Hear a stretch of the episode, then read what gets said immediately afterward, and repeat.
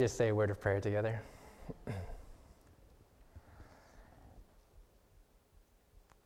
Father, thank you that your mercy speaks louder than our sin. What would we do without you? Thank you that your mercy reaches to the heavens. Your faithfulness stretches to the sky.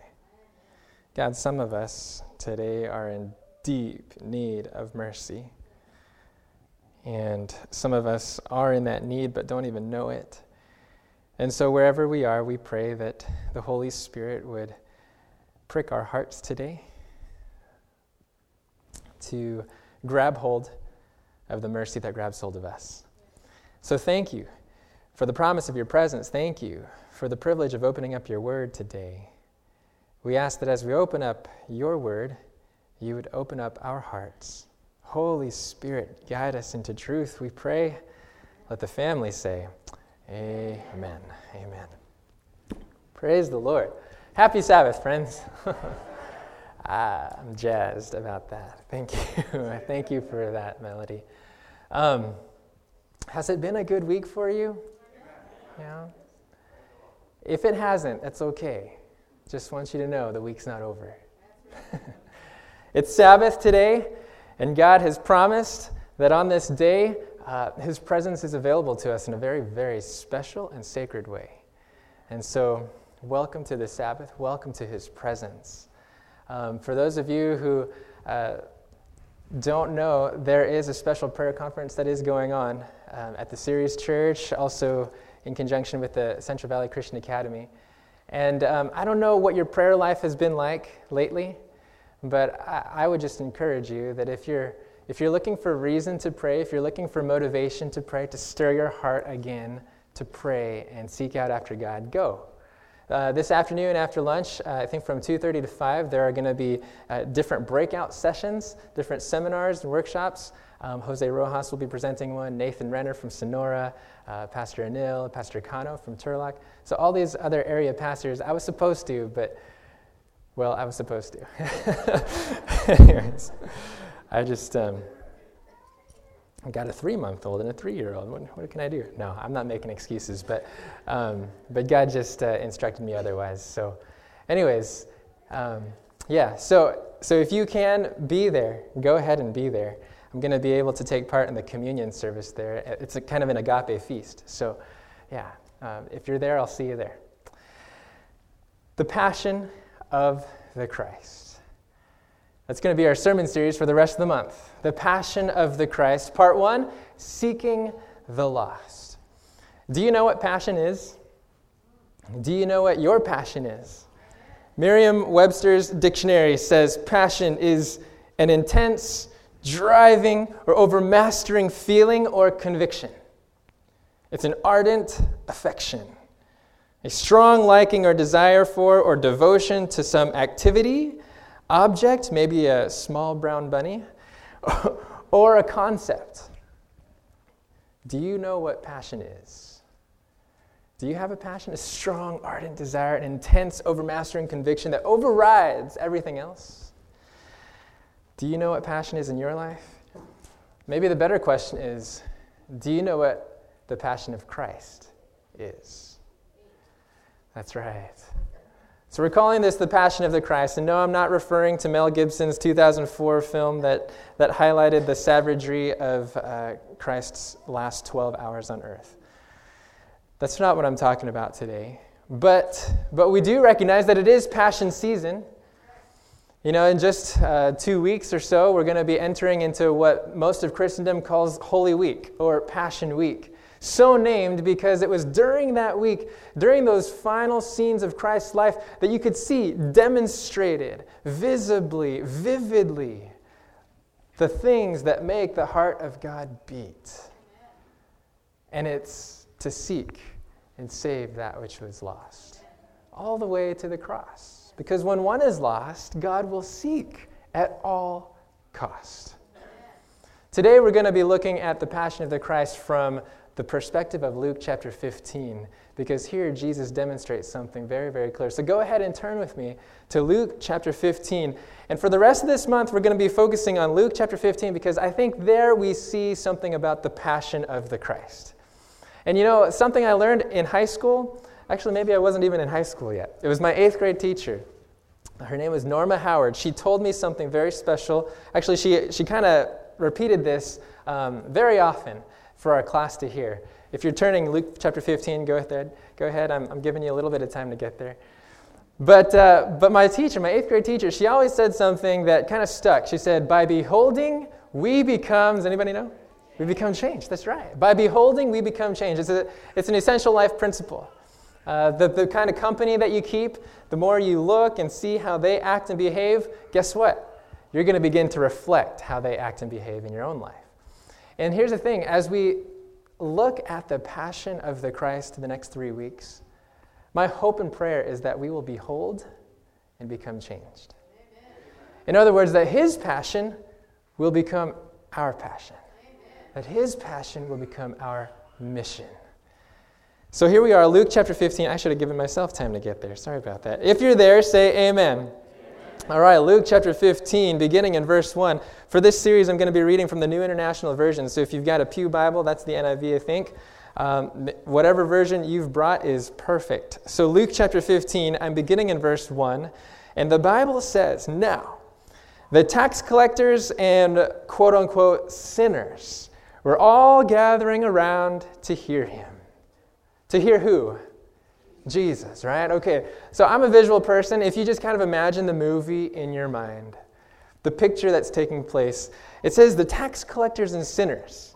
I mean, if, if you are someone who is reading Luke's gospel, you're hearing tax collectors and you're hearing sinners, and it's almost like you're hearing nails on a chalkboard. Okay? It's like, oh, tax collectors and sinners, oh, scum of all scum in character and in calling. Okay, not, not, not just uh, the, the things that they're known for, but the things that they actually invest in. Tax collectors and sinners. And notice the action, they were all gathering around to hear Jesus. It's interesting, the verb there is, it's a continuous form. It's not that they gathered once, but that they kept going to Jesus. And so there's a picture, a beautiful picture of Jesus who's just such of, of such a magnetic character and personality that even the lowest of the low are drawn to him. It's a beautiful picture. They want to hear, they want to listen. It's such a, I don't know, it's, it's a happy moment in my mind. But then, verse 2 dashes that. It says, But the Pharisees and the teachers of the law muttered. What does your word say? What does your Bible say? The Pharisees and scribes, maybe? They, what did they do? They, they complained, they grumbled, they muttered. The word is actually, the Greek word, it's diagaguzo. Okay? It's kind of, I mean, yeah, it's, it's one of those, it's actually an onomatopoeia. You know what an onomatopoeia is? Uh, it, it's, it's a word that sounds like the very word that you're trying, or the very concept that you're, you're trying to convey. So when you say, bam, that's, that's an onomatopoeia. Or ring, ring, that, that's an onomatopoeia. It's supposed to sound like it. So diagaguzo, it's supposed to sound like okay? It's supposed to sound like grumbling, even growling. It's an intense word. It's almost like you're, you're imitating a, a sound of just like friction and tension. And it says, The Pharisees and the teachers of the law muttered, and that is also in the continuous. So it's not just once they muttered, but they kept muttering about this. This man welcomes sinners and eats with them. Mm-hmm. Okay? This man welcomes sinners and eats with them. I don't know if you're familiar just with that first century culture, but the gestures that Jesus was partaking in, these, his actions were communicating something very bold and revolutionary. You know, that was an honor shame society. You were either in or you were out. But Jesus disregarded all of that.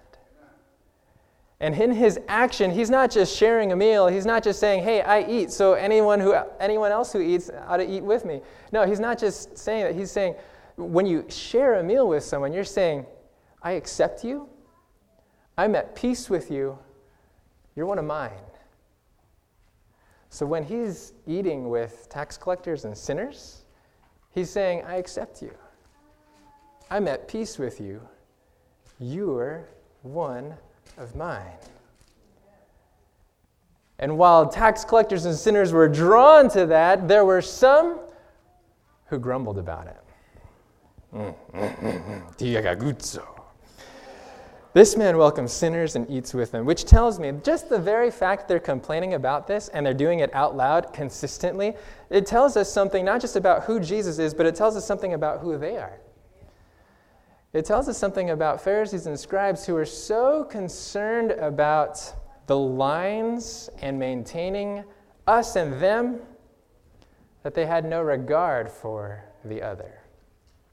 It's interesting, there's a mentality that, that can creep into our, into our mindset even if we're not careful. It's a concern of self preservation. It's a value that says, look, uh, I'm God's people, and so my primary concern as God's people is to remain separate from sinners. When in reality, the primary concern of God's people is to seek sinners. And that's what Jesus was doing. And so this man welcomes sinners and eats with them. Verse 3 Then Jesus told them this parable. See, you know, parables are very powerful, potent lessons. You can read a parable in a vacuum and get some lessons out of it, but I just want us to see who Jesus is saying this parable to. Jesus is saying this parable, this familiar parable of the lost sheep, he's saying this parable to people who are vo- vocally and verbally complaining about why in the world would Jesus cross these lines? Why in the world would Jesus tear down these boundaries? Uh, he's, he's impacting, I'm taking offense because I am more concerned about self preservation here. And so now he's telling this parable, and he's going to reframe the whole situation. He's going to reframe the whole dynamic, and he does it in three different ways. First, he redefines who the sheep are. Let's take a look. Verse 4 Suppose one of you has a hundred sheep and loses how many of them?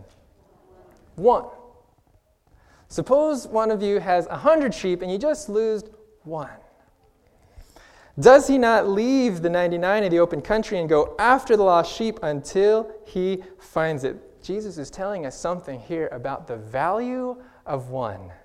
Let me say it again. Jesus is telling us something here about the infinite value of one. It might be natural for us to say, hey, look, He's got 99 others. Why worry about one? I'm sure one of those maybe is going to have a baby sometime soon, so that one that's lost will be replaced. But when Jesus looks at one, he looks at one that is indispensable. He looks at one that is of infinite value in the eyes of God. It, he even leaves the 99 in the open country. I don't know if you, for me, you know, we, we've got these uh, Bible stories at home that we read to, to Jenna, and there's one about Jabal the shepherd. Does anybody know what I'm talking about? Yeah? Okay. Anyways, Jabal the shepherd, in that, in that story, Jabal brings the 99 home, and it's when he brings them home that he realizes that there's one that's lost. But no, this is not what the parable is saying. The shepherd feels such an urgency about things that he leaves the 99 where they are and runs to get the sheep because when one is lost, the shepherd will seek at all cost. Wow, the infinite value of one. Now, this isn't to say that the shepherd is reckless, okay? This isn't to, sh- to say that the shepherd doesn't care about the 99. You know, uh, different sources that I've looked at, commentaries, etc., they'll say that shepherding often took place in teams. It was, a, it was a team effort, it was a community thing. So he either left it under the care of a hireling, you know, or an assistant, or there were other shepherds in the area who were grazing their flocks, and they could keep an eye on the 99 as well. So th- this doesn't say anything about irresponsibility, this says something about the urgency of the shepherd. So here's the thing why is it that even one would be of such great value to God? I don't know if you were ever like me as a young kid, but you maybe you collected things as a young person, or maybe you, you do collect things. What maybe beanie babies? I don't know, quarters. Um, let's see here. When, when, I was growing up, my brother he collected baseball cards, and uh, there was one that um, it, it was the rookie rookie year of Ken Griffey Jr. I don't know if any, any baseball card collectors out there. But that, that card was precious to my brother because he, you know, he followed this uh, Beckett guide of you know, the value of baseball cards, et cetera. And it was increasing in value every single year. Now, there are certain things that make the value of a card or a car increase. One of those things is when there's only a few of those cards or cars around. For example, let's see, Pastor Schooley, you were telling me about your 69 Ford Mustang, right, that you used to have. And I, I, I Googled this actually just the other day. There are only 4,900 of those made. Uh, actually, 4,900 uh, 69 Ford Mustang GTs that were made. And so you can imagine that even in 1969, those GTs were very valuable. But take it now to 2013, and how many 69 Ford Mustang GTs do you have around? Probably much less than that. And so when the numbers dwindle, guess what happens to the value? Yeah. Okay? So, yeah, there, there might be, what, 30,000 2004 Ford Mustangs around. But if there's only five, six, I'm, I'm just throwing out numbers here. If there's only five, six, et cetera, of a certain kind, then their value goes sky high. Now, just imagine what happens when there's one left. Then their value is infinite. It's worth as much as anybody will pay for it. Here's the thing you and I, there's no one like you. No one. Someone may have the name Godfrey somewhere in the world. if they do, I don't know them. Someone may even have the name Godfrey Miranda. But no one's going to have my fingerprint. No one's going to have the characteristics of my retina. No one's going to have the characteristics of my whole life experience up to this point. Even if I were able to duplicate myself, even if I were able to somehow genetically just boom, here's another of me. Whoo, careful. Okay. that, that genetic replication, duplication, whatever you want to call it, that thing would not be me because they didn't live my life. So, watch this. I am the only me. You are the only you. You think sometimes you're dispensable, you think sometimes you are replaceable, but in the eyes of God, He sees your whole life history. He sees everything that's made you you and says, You're of infinite value because you're my only shot at you. Wow. That's why. That's why He eats with sinners and tax collectors. Because He sees such infinite value in the one. So Jesus redefines the sheep. That's the first thing He does. The second thing he does is he, he characterizes the shepherd. He, he redefines and reframes what the shepherd is all about. Go again, Luke 15, verse 4. Suppose one of you has a hundred sheep and loses one of them. Does he not leave the 99? It's almost like a matter of fact. Look, this is just how a shepherd thinks. Does he not leave the 99 in the open country and go after the lost sheep until he finds it? I love that last phrase go after the lost sheep until he finds it. You know what this tells me about Jesus? You know what this tells me about the shepherd? Is that Jesus, as the shepherd, is a mobile God. Now, I'm not saying that he's, you know, like he's someone I can take around in my pocket, etc. No, he's not like a mobile cell phone. No, he's, he's mobile in the sense that he moves. In the opening chapters of Ezekiel, Ezekiel sees a vision of God's throne. I don't know. It's a vision that has often confused me. But one of the things that, that Ezekiel sees is he sees a wheel within a wheel. Is anybody? Ezekiel saw the wheel way up in the middle. Okay, so here's the thing. I've always wondered why, why describe the throne of God with wheels within wheels and you know cogs and things like that? What, what's going on? That tells me about movement. That the throne of God moves. He's not stationary. When you go, he'll go after. The shepherd moves. And he'll move fast, he'll move hard, and he'll move until he finds it. Wow. That's a good shepherd. That is a good shepherd. Verse 5 And when he finds it, ah, when he finds it. Not if he finds it, When he finds it. Oh, when he finds it, he sorrowfully and tyrannically and really in an upset Diagagutso kind of voice puts it on his shoulders and brings it home. Is that what the Bible says? No, no, no, no, no. NIV says he joyfully puts it on his shoulders and goes home. Now, the shepherd is tender and he's joyful. tender in the sense that he actually he doesn't just like you know take his rod and staff and golf it all the way home. Mm-mm. i mean he maybe had a right to do so. Look i could have been somewhere else. I could have been you know basking getting getting my shepherd tan even out there in the sun. But no here i am searching for you little thing. No that's not that's he's not demeaning. He's not condescending. He's tender and he's gentle you know, uh, one commentary says about sheep that are lost.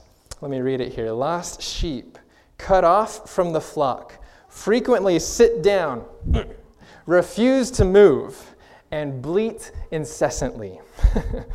on finding it, the shepherd would indeed have to carry it because it wouldn't go on its own. Now, I, I don't know. I don't know why sheep even get lost in the first place. They're very social creatures. They, you know, they follow the flock generally, but, but I guess there's a wandering eye. There's a tendency to just kind of go and get kind of insulated in, in its own experience at times. But for whatever reason the sheep is lost, that's not the point of the parable. The point of the parable is that the shepherd goes and finds it. And when he finds it, how he finds it. He finds it tenderly, and he finds it joyfully, lays it on his shoulders, and brings it home. That's a good shepherd. That's a very, very good shepherd. So when one is lost, God will seek at all cost. And when one is found, oh, he'll pull out all the stops and rejoice. the rest of the story goes on. Verse 6 And he goes home. Then he calls his friends and neighbors and says, Rejoice with me. I have found my lost sheep. I tell you, that in the same way there is more rejoicing where? In heaven over one sinner who repents, excuse me, over one sinner who repents than over 99 righteous persons who do not need to repent. So Jesus redefines who the sheep are and what value they are, even if it's just one. Then he recharacterizes the shepherd, that the shepherd is not some uh, just obligated, dutiful, I'll go get the sheep. No, no, no. The shepherd is dogged because he, he's, he's urgent and he's tender and he loves his sheep. Okay, so, so he redefines the sheep, he redefines the, the shepherd, but then he actually contrasts that shepherd with the other shepherds. Now, some of you are looking at me like, the other shepherds? you, there's only one shepherd there. Do you realize that in this parable there are other shepherds? Look again. See if you can find it. Do you see it? What verse is it in?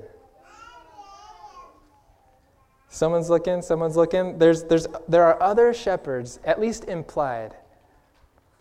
It says it in verse 4 Suppose one of you has a hundred sheep. Let's think about this a little bit. Jesus says, Look, I'm like that shepherd. But then he contrasts that good shepherd with not so good shepherds. And who are those not so good shepherds? The people who he's talking to, right? In this context, it's the scribes and the Pharisees. In this context, it's those who, who are muttering.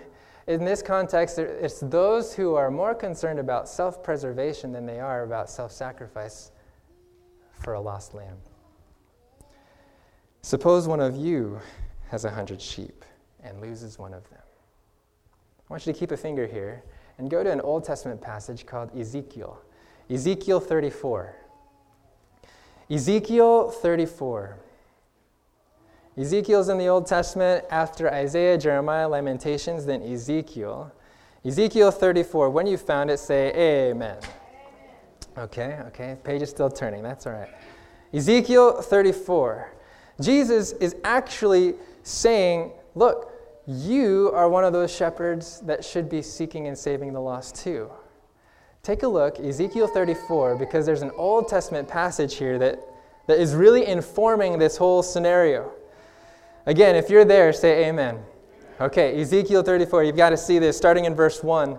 The word of the Lord came to me, Ezekiel, Son of man, prophesy against the shepherds of what? Of Israel.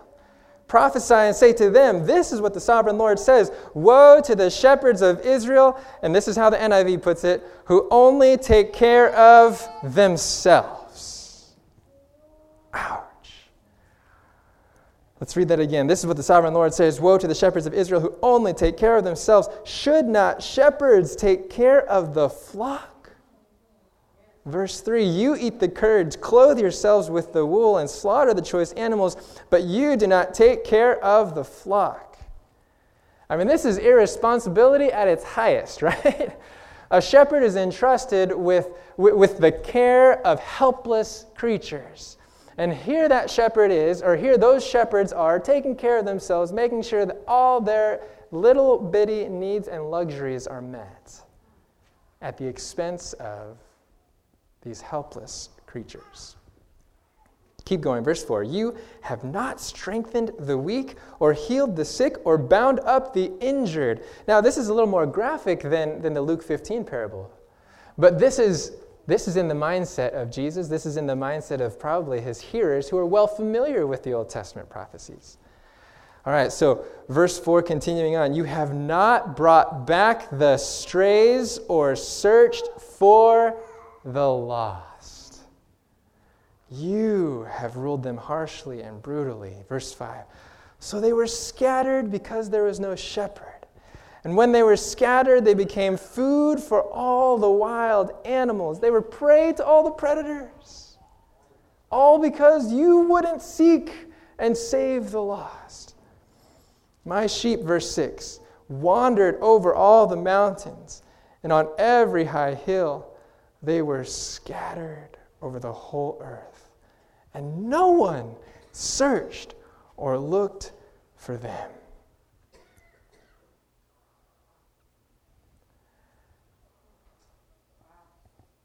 Jesus is contrasting the good shepherd from the faithless shepherds. In Luke 15, he's saying, Imagine yourself as a shepherd. And they don't have to imagine themselves as that because they are that.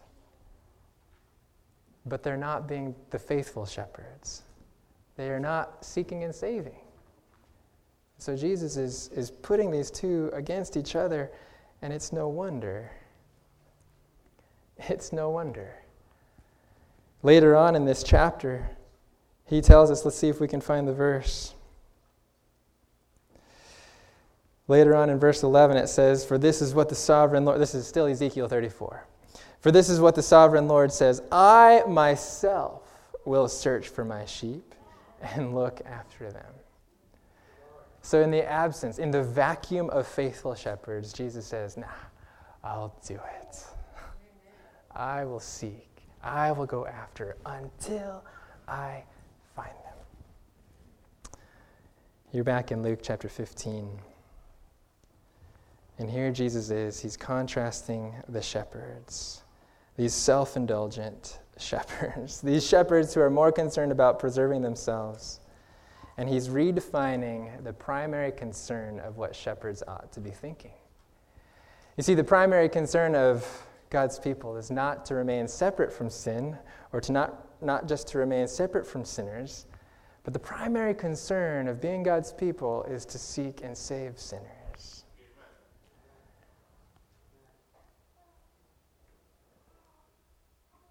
How does that land with you today? When you think about what it means to be God's people, is it more a concern of remaining uh, blameless and without blemish? Or is it a concern of realizing that you have a sacred responsibility to seek those who are blemished all over? He's redefining what it means to be a shepherd of God. And it's not just to take care of ourselves while those that are lost remain prey to the predators, wandering far, far away. there's an ugly mindset that happens. Um, in Christ Object Lessons, Ellen White says this. She says, The rabbis of the day, the rabbis had a saying that there is rejoicing in heaven when one who has sinned against God is destroyed. Ugly. She goes on, but Jesus taught that to God the work of destruction is a strange work, that in which all heaven delights is the restoration of God's own image in the souls whom he has made. Wow. That's Christ Object Lessons, page 190. Thanks for asking. Christ Object Lessons, page 190. So here's the thing while these shepherds, quote unquote, while these shepherds were busy about shunning sinners, the good shepherd is all about shouldering them. Thank you for being a gentle shepherd. These are some broad shoulders because there's a lot that Jesus must carry. And he'll go and he'll go until he finds it. And when he does, with tenderness and joy, he'll lay that lamb on his shoulder. The same shoulders upon which there was laid a cruel cross. Those are the shoulders upon which Jesus lays you and me. You're weak. You're helpless. You refuse to move because you're not, maybe you're frozen in fear. Or maybe you're just stubborn. Whatever it is, you're bleeding incessantly, but Jesus the shepherd will go until he finds you. And when he does, with joy, he'll lay you on those scarred shoulders all the way home. That's the gentle shepherd. That is the good shepherd. Because when one is lost, God will seek at all cost. So today, simple message, simple parable. What's your response? Where do you find yourself today in that story? I imagine that maybe there are some of us here who feel like they're that one, far and away, somehow cut off from the flock. The story of how you got cut off, I don't know. The stories can be varied. The stories may be my fault, your fault, his fault, her fault. But Jesus says, I'm going to go after whatever fault. Okay?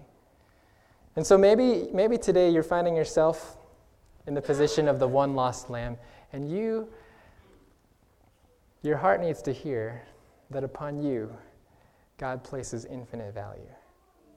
There's a wanted poster out there for you. and the reward, the cost Jesus is willing to pay, cannot be described in mere words, but only shown in beautiful action. You're that lost lamb today, and I just want to encourage you that Jesus is looking for you. And he wants to put you on his shoulders today. I don't know how bruised you are. I don't know how beaten you are. I don't know how disappointed you may be. Yeah, all of the above. Jesus wants to shoulder you today. I don't know if you've experienced being shunned, but Jesus wants to shoulder you today. He's seeking the lost because that's his passion. That's his overmastering, overriding conviction. I'm going to find my sheep. I'm going to find my sheep. And he's looking for you. So maybe you're in this, the place of the sheep today. Friends, I would imagine that if you, maybe you don't necessarily feel like you're lost out there, but, friends, if you're listening on the side of the Pharisees and scribes today, I just want to encourage you that Jesus is calling you to be a faithful shepherd. Okay? Jesus is calling us to be faithful shepherds. Here at Parkwood Church, what is our primary concern? What is our primary concern going to be? What is our overmastering vision and drive as a community of faith? Is it going to be to make sure that we look as pretty and pristine as possible, both on the outside and the inside? Is, is that what maybe? Yeah, sure. I'm not saying that we disregard personal holiness and seeking sanctification because Jesus wants to sanctify us and set us apart. He's, he's living in, in heaven right now, interceding for you and I, blotting our transgressions. That's what he wants to do. But over and above that, I would say, You know, Jesus in John chapter 17, he says, I sanctify, I sanctify myself for, excuse me, I sanctify myself for their sakes. And he's speaking of his disciples. So, so in our pursuit of holiness, in our pursuit of being right with God, friends, let us not be neglectful of the calling of God to seek and save the lost. So as we consider what we're about, what our primary concern as a people of God is, let it not be that's the mumbling of the scribes and Pharisees, please. Let it not be to separate ourselves from sinners, but to seek them and save them. And they could be right next to you. So today it's a twofold appeal. One, you're a lost sheep. Let Jesus shoulder you today. Two, you're an unfaithful shepherd. Behold the passion of Christ and become changed. Okay? Behold the passion of Christ and become changed. Hey, maybe today, in, in, this, in these closing minutes, you've, maybe there's a pencil in, in the pew, a pen in your pocket. I want you to consider who is it? Who is it that God would want to bring to mind today? Who is it that God would want to lay on my heart today that is somewhere far and away, maybe not geographically far, but far and away, distant from the throne of God, distant from the hand of God, from the flock of God.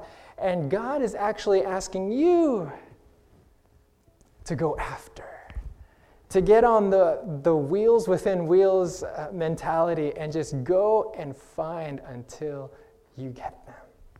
Maybe there's one, maybe there's two, maybe it's a wish list of five. I don't know what it is. But would you just take a moment to prayerfully write down a name? You're looking at me still like I'm just kind of rhetorically talking, but I, I want you to take, how about this? Uh, 94 seconds, okay? I'll, I'll give you 94 seconds and I'll count them literally. No, I, I probably won't. But I'll give you a little bit of time just to write down a name or two, prayerfully asking God, who, who am I seeking for? Who do you want me to seek for today, okay? Let's just take a few moments. Let's take a few moments for that.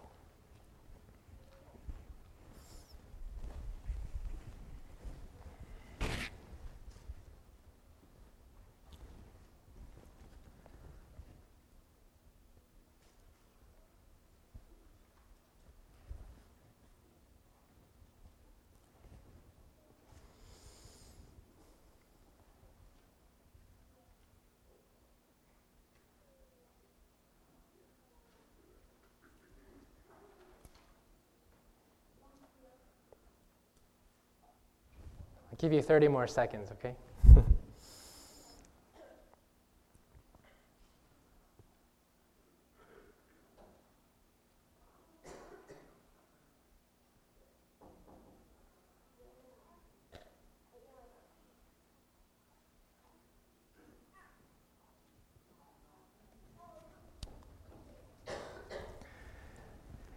The reality is, you may need more time, because I do. I have a wish list, but it's too long. But who does God want you to seek for? God's calling us to be faithful shepherds, to reflect the passion of the Christ, to seek and save that which is lost. This month, I want us to be praying. Can we be, is that okay? I mean, can we be thinking together about this? I mean, let's encourage one another and say, hey, who are you seeking for? Maybe you don't need to mention specific names, but ask each other, how can I pray for you in your search for that which is lost? Let, us be a team of shepherds, right? It's a team effort. So, today, wherever you may find yourself in that story, I pray that you would know and be changed by the passion of the Christ to seek and save that which was lost. Maybe that name on the list is you. And Jesus wants to shoulder you today. Maybe that list is someone you think is impossible, but I, here's the thing you and God are going to be co laboring on this together, okay? So let's bow our heads for prayer as we close. God, you're so good to us. so, so good to us. Lord, I, I pray a special prayer just now for those in our congregation who feel like they're disconnected whether from you or your people, But I thank you so much that you've brought them here to this room. And that even now your Holy Spirit is searching, searching, searching. You're leaning over and saying, Let me carry you today. Thank you, God, that your mercy runs and will not say no. to us, Lord, you are a good God. And so I thank you for shouldering us today. Father, I pray also that we as individuals and we as a church family, we as a corporate body, would begin to reflect the passion of the Christ in our own lives, that we would take this as our marching orders, that this would be our mission. God, uh, impress upon our hearts those that we need to seek intentionally, deliberately, doggedly. God, give us that zeal, that burden, a heaven born love for those who do not know your love. Thank you so much for being faithful to us. And thank you for the ways that you're going to use us. Thank you for the ways that someone's eternity is going to change and, and the parties that heaven is going to throw because of the things you're going to do in us and through us. In Jesus' name, let the family say, Amen.